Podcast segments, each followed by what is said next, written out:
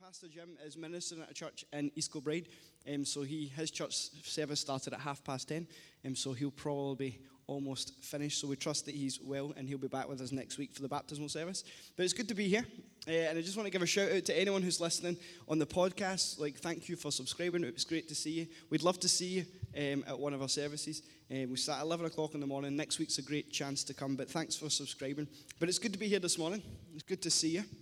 And I just want to say a massive thank you to everyone who served last week to help us with Christmas light switch on. We got a little bit wet at times, but I would rather get a little bit wet than have to do it today when it's like minus five degrees. We would have probably frozen in place. But thank you to everyone, and thank you to everyone who came on Thursday to help set up for Christmas. I would love to take all the credit for it, but I wasn't here. Because um, if I was here and responsible, it certainly wouldn't look as good as it does. Now, decorating is not really my forte, but thank you so much for everyone, and thank you so much for everyone who is given to this. Pa- Pastor Willie and I last week we got the opportunity to be Santa's bodyguard, which was incredible. I've never had that before, so it's definitely going on my CV. Um, so he was fine when I handed him over to the other people. So if Santa doesn't appear at your house this year, wasn't my fault. He was fine when I left him, to be honest. Um, but this morning I really wanted to preach kind of along the idea of faith. You see, it's an honor to get to preach, and I want to read some verses from Luke chapter 1, which is just before the Christmas story, because I feel like it's a little bit too far away to actually get into the birth of Jesus yet. But the words will come up uh, in the screen, but it's from Luke chapter 1, verse 5 to 25, and then I want to pick out some thoughts. And it says, When Herod was king of Judea, there was a Jewish priest named Zechariah. He was a member of the priestly order of Abijah, and his wife Elizabeth was also from the priestly line of Aaron. Zechariah and Elizabeth were righteous in God's eyes, careful to obey all of the Lord's commandments and regulations. They had no children because Elizabeth was unable to conceive and they were both very old. One day, Zechariah was serving God in the temple, for his order was on duty that week. As was the custom of the priests, he was chosen by lot to enter the sanctuary of the Lord and burn incense. While the incense was being burned, a great crowd stood outside praying. While Zechariah was in the sanctuary, an angel of the Lord appeared to him, standing to the right of the incense altar. Zechariah was shaken and overwhelmed with fear when he saw him. But the angel said, Don't be afraid, Zechariah. God has heard your prayer. Your wife Elizabeth will give you a son, and you are to name him John. You will have great joy and gladness, and many will rejoice at his birth, for he will be great in the eyes of the Lord. He must never touch wine or other alcoholic drinks. He will be filled with the Holy Spirit even before his birth. And he will turn many Israelites to the Lord their God. He will be a man with the spirit and power of Elijah. He will prepare the people for the coming of the Lord. He will turn the hearts of the fathers to their children, and he will cause those who are rebellious to accept the wisdom of the godly. Zechariah said to the angel, How can I be sure this will happen? I'm an old man now, and my wife is also well along in years. That's a polite way of saying she's old too. Then the angel said, I am Gabriel. I stand in the very presence of God. It was he who sent me to bring you this good news. But now, since you didn't believe what I said, you will be silent and unable to speak until the child is born. For my words will certainly be fulfilled at the proper time. Meanwhile, the people were waiting for Zechariah to come out of the sanctuary, wondering why he was taking so long. When he finally did come out, he couldn't speak to them. Then they realized from his gestures and his silence that he must have seen a vision in the sanctuary. When Zechariah's week of service in the temple was over, he returned home.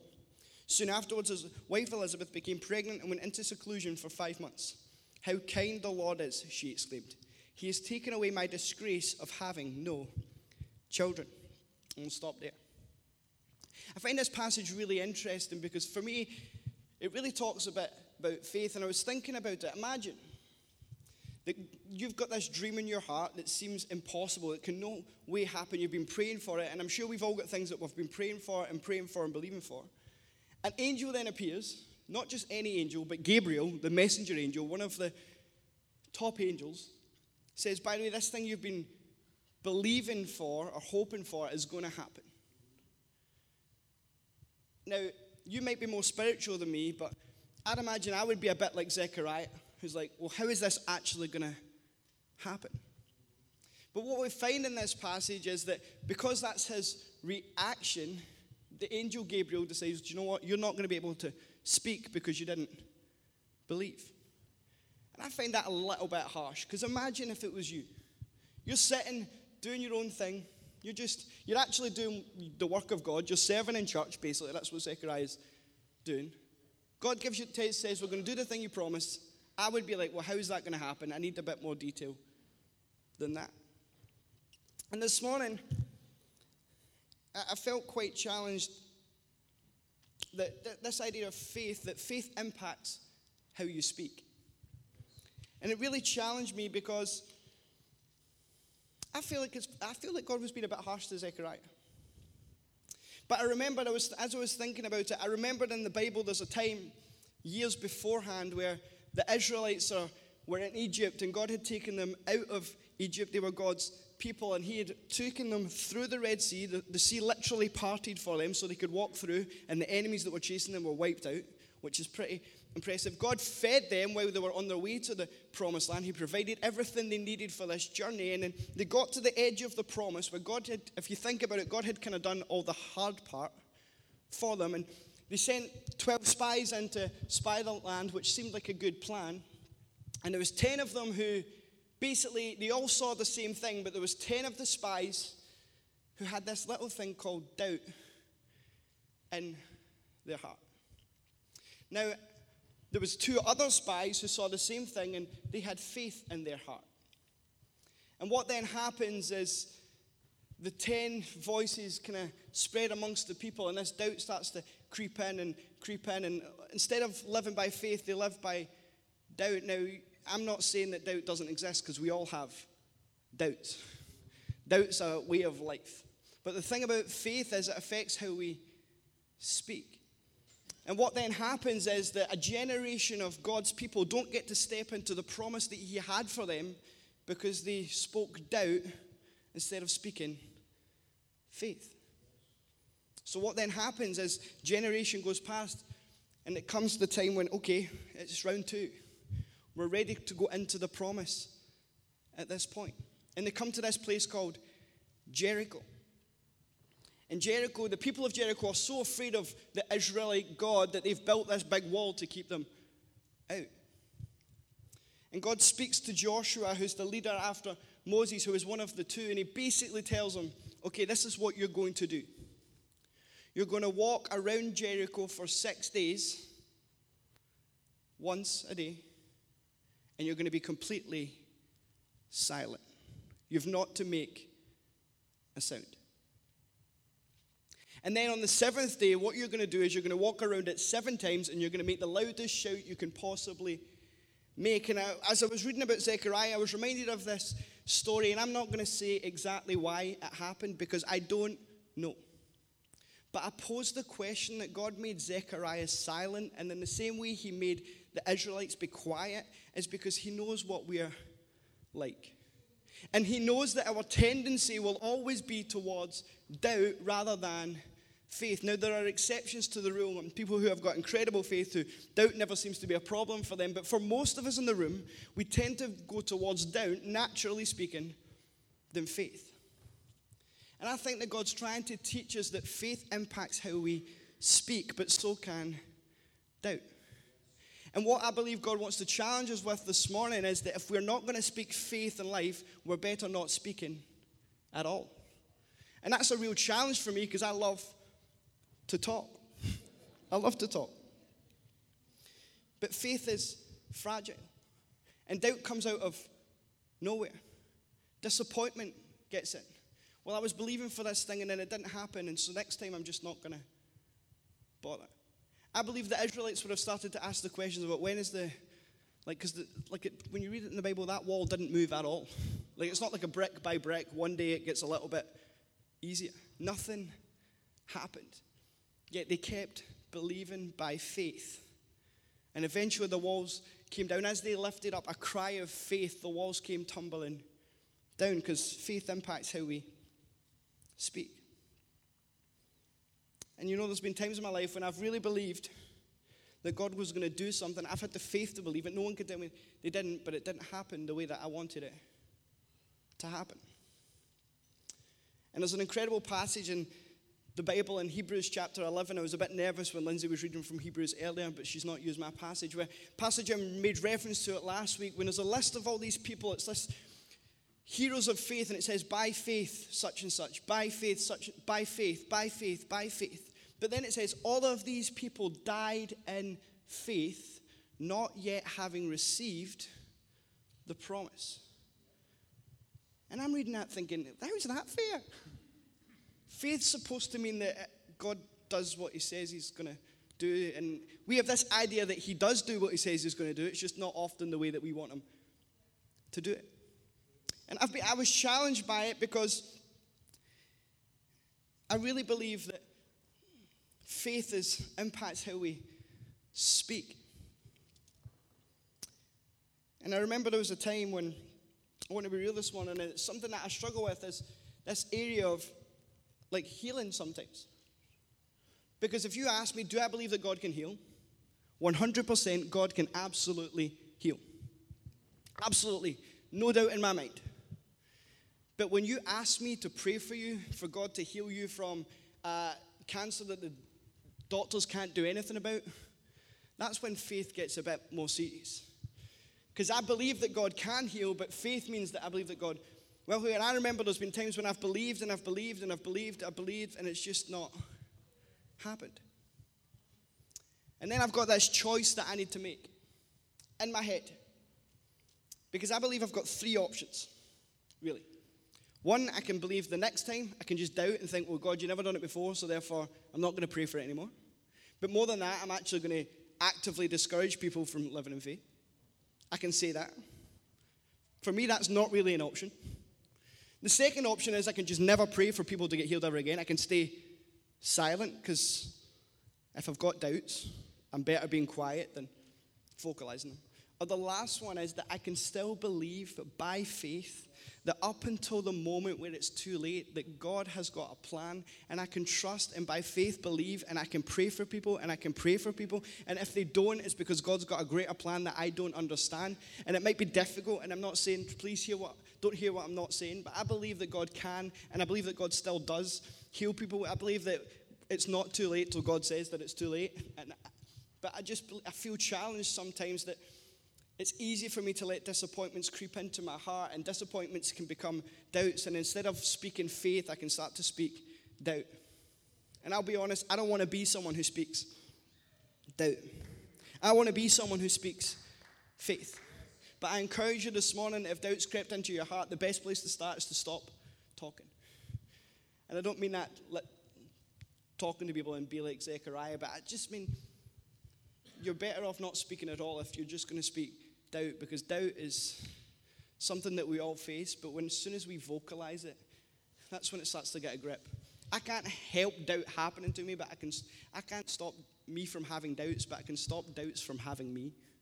And the way we do that is by spending time in God's presence and understanding who He is and actually confessing what His Bible and what His Word says over our lives. As Pastor Jim said, I will walk in your word over me. Why? Because I might not be the finished article yet, but my Bible tells me that God is changing me from one degree of glory to the other. The Bible says that he who began a good work in me will not stop until it's completed, which means I can have the faith to believe that God is working even when it doesn't feel like it, even when nothing's happening. I need to have the faith to keep going. But faith impacts how we speak.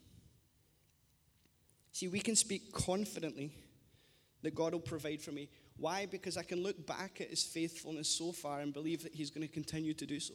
The Bible says that faith is the substance of things hoped for and the evidence of things not yet seen. So I can look back and realize that God, you were faithful there, so I know that you're going to be faithful here. And it might look differently, and I don't know when it's going to happen. But I believe if Zechariah had just read the story about Abraham, he would have realized that God is able to do what you want him to do.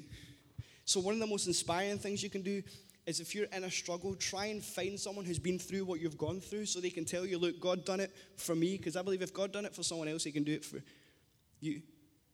And what you find is the people who do that, they speak with faith, they don't speak with doubt. One of my favorite parts of the Bible is found in the book of Daniel with these three guys called Shadrach, Meshach, and Abednego. And I'm not there yet, but I would love to get to this point in my faith. This is like my faith dream. One day I would like to be able to say this with confidence and mean it. Where they're faced with a situation where they're told to basically bow down before this statue of the king. If you've seen VeggieTales, it's the, the bunny, the chocolate bunny. It's a great one.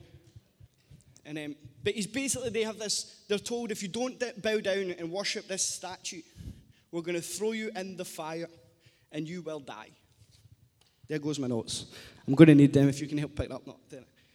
And basically they have this situation where they can, and everyone, from what I gather in the story, as far as everyone bows down to worship the king, all of God's people, apart from these three guys Shadrach, Meshach, and Abednego. And basically, they're in this fire and they refuse to bow down before the statue. And they basically say this incredible statement, which I would love to get to in my faith journey, where he says, We believe that our God can save us from your fire. But even if he doesn't, even if he doesn't, we are still not going to bow down and worship your statue. What? Now, it's easy to say that over the small things, but if someone pointed a gun at my head right now and said, I'm going to shoot you unless you, I don't, I'd like to think that I would be on, okay, I'd just take the bullet in the head, but I'll be honest with you, I don't know if I'm there yet. yet they make this bold statement.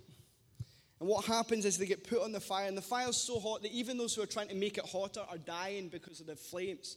Yet there was Shadrach, Meshach, and Abednego Three of them were put in, but they could see four people in the flames. Because the reality is that whenever you attach your faith to God, He's with you through every single situation. Now, the story ends with them coming out of the fire, but the fact that I believe that their faith was so strong that they were just in a place where, like, do you know what? Even if God doesn't do what we want Him to do, I'm going to worship Him anyway. Because for me, that's true faith. You don't say things like that unless you have faith. And I'm sure they had doubts. I'm sure they did. But I believe that faith impacts what we see. Now, uh, the second thing I know is I would say that faith impacts where we go. I don't really like flying. I hate flying. I don't like heights. I'm not afraid of heights. I'm afraid of falling and therefore it's easier to fall when you're up high than it is when you're down low. It seems logical to me. So I'm like, it's not the height. I'm not f- afraid of going high. It's just every time I go high, I think, yeah, I'm definitely going to fall. So I am the worst. You do not want me next to you on a plane because I, I feel uncomfortable. I'm wriggly, like I sweat. I'm just like, I freak out. It's horrendous. We're not even taking off yet. Like we're just sitting on the plane, and I'm like, I'm not even getting. We went on holiday this year, and I literally, as soon as I got on that plane, my Bible was out and I was reading. I'm like, I need every faith verse I can possibly find because I'm just like, honestly, it was. Once I'm up, I'm okay, but see, oh, it's horrendous. But one day I'd love to go, it's so bad, like I'd love to go to New York City one day, but see the thought of going up the Empire State Building, oh, I, get, I have palpitations in my heart. Just the thought of it, never mind even being there. But when I got on the plane, I have faith that the pilot knows what he's doing, or I would not get on the plane. Like, we all have faith in things. If you ever get in a taxi with Greg, you have faith that he knows what he's doing. You have faith that he knows where to go. Whenever you go to work, you have faith that everything you need to do your job will be there. You have faith that your heating's going to work. You have faith that when you came to church today, that the decorations would be up. You had faith today that the worship team would be. We all have faith in stuff. Because if you didn't, you wouldn't go there. If I didn't have a little bit of faith in the pilot and the plane, I just would never get on the plane. Because if you didn't have faith, you wouldn't do it. Some of you in here have faith that you've been nice enough this year that Santa Claus is going to visit your house. I have faith that he's going to visit mine. I've been a good boy. But I would say that faith and belief are not quite the same thing. Now, my dad asked me this question, and he says, Well, what about when it says uh, everyone who believes in the Lord she was there. I was well, it's different believing in and having belief. Because you can believe that God exists without having faith in Jesus. You can believe in a deity or a God, but you, having faith in Jesus is a different thing. There's this amazing story about a man called Charles Blondin that you might know it. But he was an acrobat who'd done some ridiculous stunts. And I want you to try and picture this scene. So imagine a tightrope. Similar to this, I was going to use this as an illustration, but I thought I'm not Charles Blondin, so it'll probably be a disaster. So there's a tightrope that stretches um, a quarter of a mile, which is 1,320 feet. Which I tried to look at the church building, and I don't know how I'm not very good at judging distances and heights, but for the purpose of this, we'll say it's like four times the height of the church, maybe five times. So that's how long it was. Okay? But it also was 160 feet above Niagara Falls. So it's just a tightrope.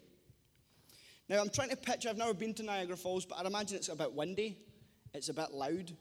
I'd imagine there's some conditions that wouldn't be the best. But basically, this guy walked between Canada and America several times back and forth with huge crowds on both sides. He walked across in a sack. Don't even know how that's possible. On stilts. Another time he took on a, he rode across on a bicycle. That one really I don't get because it's hard enough trying to ride in a straight line. Once he even carried a stove and cooked an omelette. Seems normal. But then on July 15th, Blondin walked backward across the tightrope to Canada and returned pushing a wheelbarrow. The Blondin story is told that it was after pushing the wheelbarrow across while blindfolded that Blondin asked for some audience participation. The crowds had watched and they'd oohed and they'd add and everything like that. He had proved that he was able to do it. But now he was asking for a volunteer to get in the wheelbarrow and trust him to walk them across to the other side. It is said, so I don't know if it's true, but I really, really hope it is. Do you believe that I can carry a person across the wheelbarrow? The crowd shouted, Yes, yes. Then he asked, So which one of you wants to get in the wheelbarrow? And nobody did. Later in August of that year, a man called Harry Colcord, he went on his back and went across. But you see, faith impacts where you go. They all believed they could do it, but none of them had the faith to get in the wheelbarrow. And I believe that faith will take you things that belief can never do, because faith impacts where you go. It takes faith to walk into a battlefield to kill a giant. I believe, and I, again, you can disagree with me if you like, but I believe that most of the Israelite army knew God and believed in God and believed that He could actually help them win the battle. They believed it in their heads, but David had the faith in his heart to say, Do you know what? I am going to take a step further than just believe, and I'm going to take the faith to step into the battlefield. Even like Shadrach, Meshach, and Abednego. But faith makes you walk on water when everything else cries out to stay in the boat. Like faith makes you do things and takes you places that you've never been before. Faith makes you build an ark like Noah did when God said it's going to rain. As far as I'm aware, it had never really, like, it's rained. It certainly hadn't rained as heavily as that before, but there's no record that I can find of a boat ever even existing. So it's the first time you've ever been told to build an ark or a boat. Faith makes you sing in prison that you're free, even though you're quite clearly chained to the wall. Because faith takes you places that belief never can. Faith makes us start a Rise Recovery group because we want to take, we've never done anything like that before, but we want to take this reach message that we have to places we've never taken it before. And Barry and Lorna are stepping out in faith to do that. Faith makes us do things like book extra spaces for conferences because we're believing that we're going to fill them with young people who don't know Jesus. Because your faith takes you places that it impacts where you go. Faith makes you walk through the valley of shadow of death, even though you don't know how much further you have to go. Faith also works in two ways. Faith means that I can look for God for my worth instead of looking for it in other people. Faith means that I go to the Bible and His Word instead of going to Facebook when I've got issues and I'm struggling with anxiety. I'm not trying to be negative about any of these things, but I, I want to get my help from, my help comes from the Lord. Faith means that I don't go and watch that stuff online and it's not good for me because my faith and my worth is in Jesus and He can break the chains. Faith means I'm going to go and ask my neighbor who I don't really know if they want to come to a baptismal service next week because we want to hear the good news that Jesus has for people. Faith means that I'm going to worship even when I'm feeling a bit broken. Faith makes me go to church even when I don't want to. Faith makes me just sit at Jesus' feet because I know that it's in Him that I find my rest. Because faith impacts where we go. So faith impacts how we speak, it impacts where we go. And the final thing about faith, really, is that faith's visible and faith moves. There's a passage that I'm going to read quickly on the screen. It's from Luke chapter 5. It's also on recorded Matthew chapter 8. It says, One day while Jesus was teaching, some Pharisees and teachers of religious law were sitting nearby. It seemed that these men showed up from every village in all Galilee and Judea, as well as from Jerusalem. And the Lord's healing power was strongly with Jesus. Some men came carrying a paralyzed man on a sleeping mat. They tried to take him inside to Jesus, but they couldn't reach him because of the crowd. So they went up to the roof and took off some tiles. Then they lowered the sick man on his mat down into the crowd right in front of Jesus.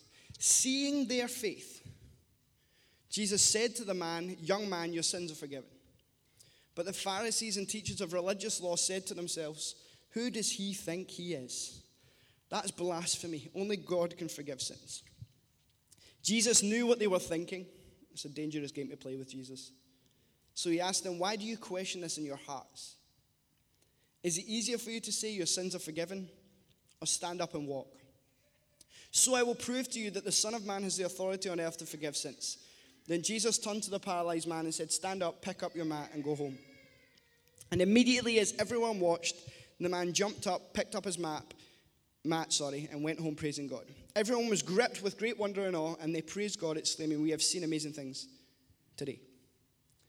Wow.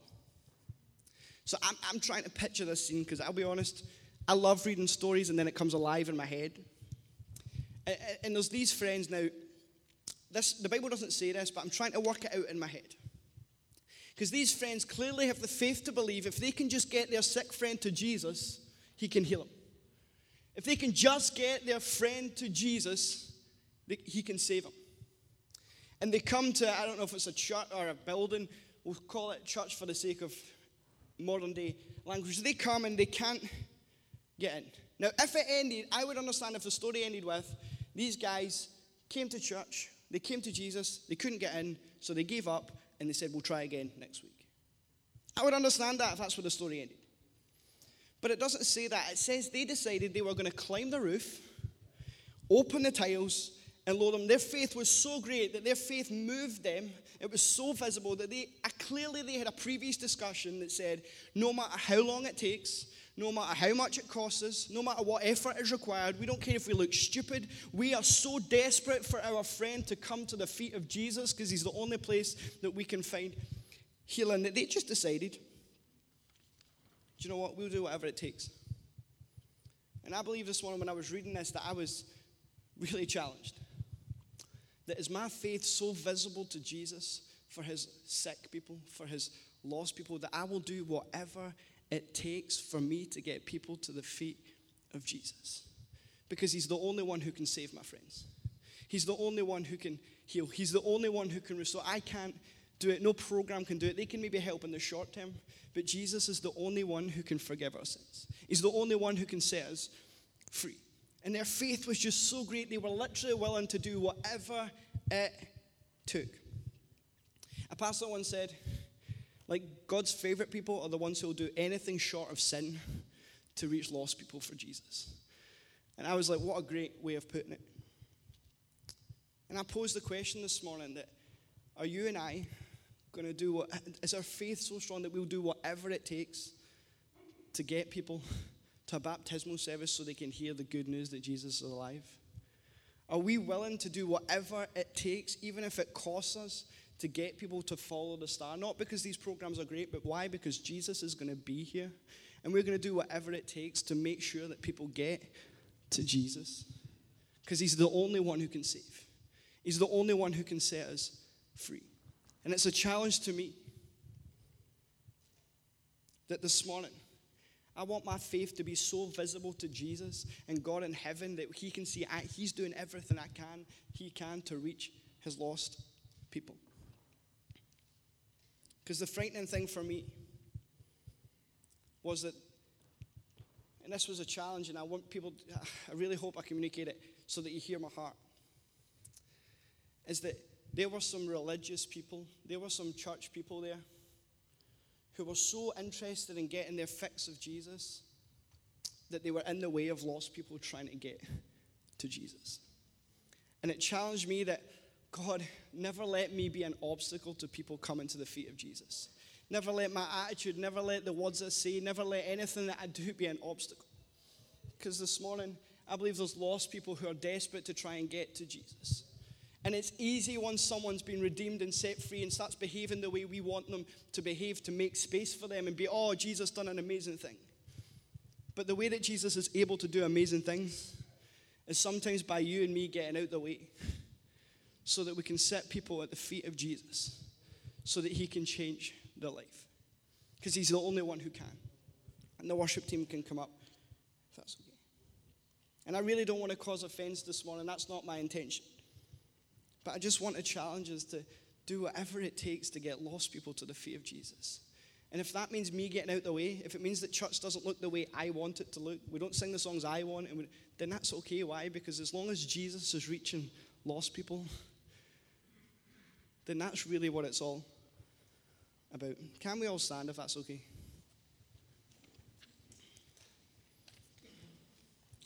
Because this morning I want to pray for us. I want to pray that over this time that we'll be every invitation we send out will be fruitful and that God will go with us as we do whatever it can we can, sorry, to get people to the feet of Jesus. Are we able to all close our eyes if that's okay? Father God, I thank you this morning that you're building your church. I thank you that you are still changing lives. I thank you that you're still the, the healer, you're still the Savior, God, and I pray Help us, Father God, to not just have doubts, but to live in faith. To believe that you still change lives and that you still want to reach those who are far from you. This morning, you might be in here and you've never, you believe in God's existence, but you've never really put your faith in Jesus. See, what you're putting your faith in Jesus is, is really just saying, you know what, I've tried my own way. But Jesus, you're the only one who can set me free. You're the only one who can forgive me for the wrong things I've done. Because Jesus came and he was born and he lived a perfect life and died on a cross that you and I deserved, and he was resurrected to show that he can forgive sins here on earth, like he said. And so, what I'm going to do, if you just want to put your faith in Jesus this morning, I'm just going to count down three to two to one. And when I get to one, if you can slip your hand up, and then I'll pray. And then we'll sing to close. But if you just want to put your faith in Jesus, I'm going to give you that opportunity. But three, two, one. Thank you. Thank you. Thank you. Now, if we can all just say this after me, it's together to make it easy. Thank you, Jesus for dying for me. I stand in your forgiveness. And I have the faith to believe that you're still changing lives. Amen.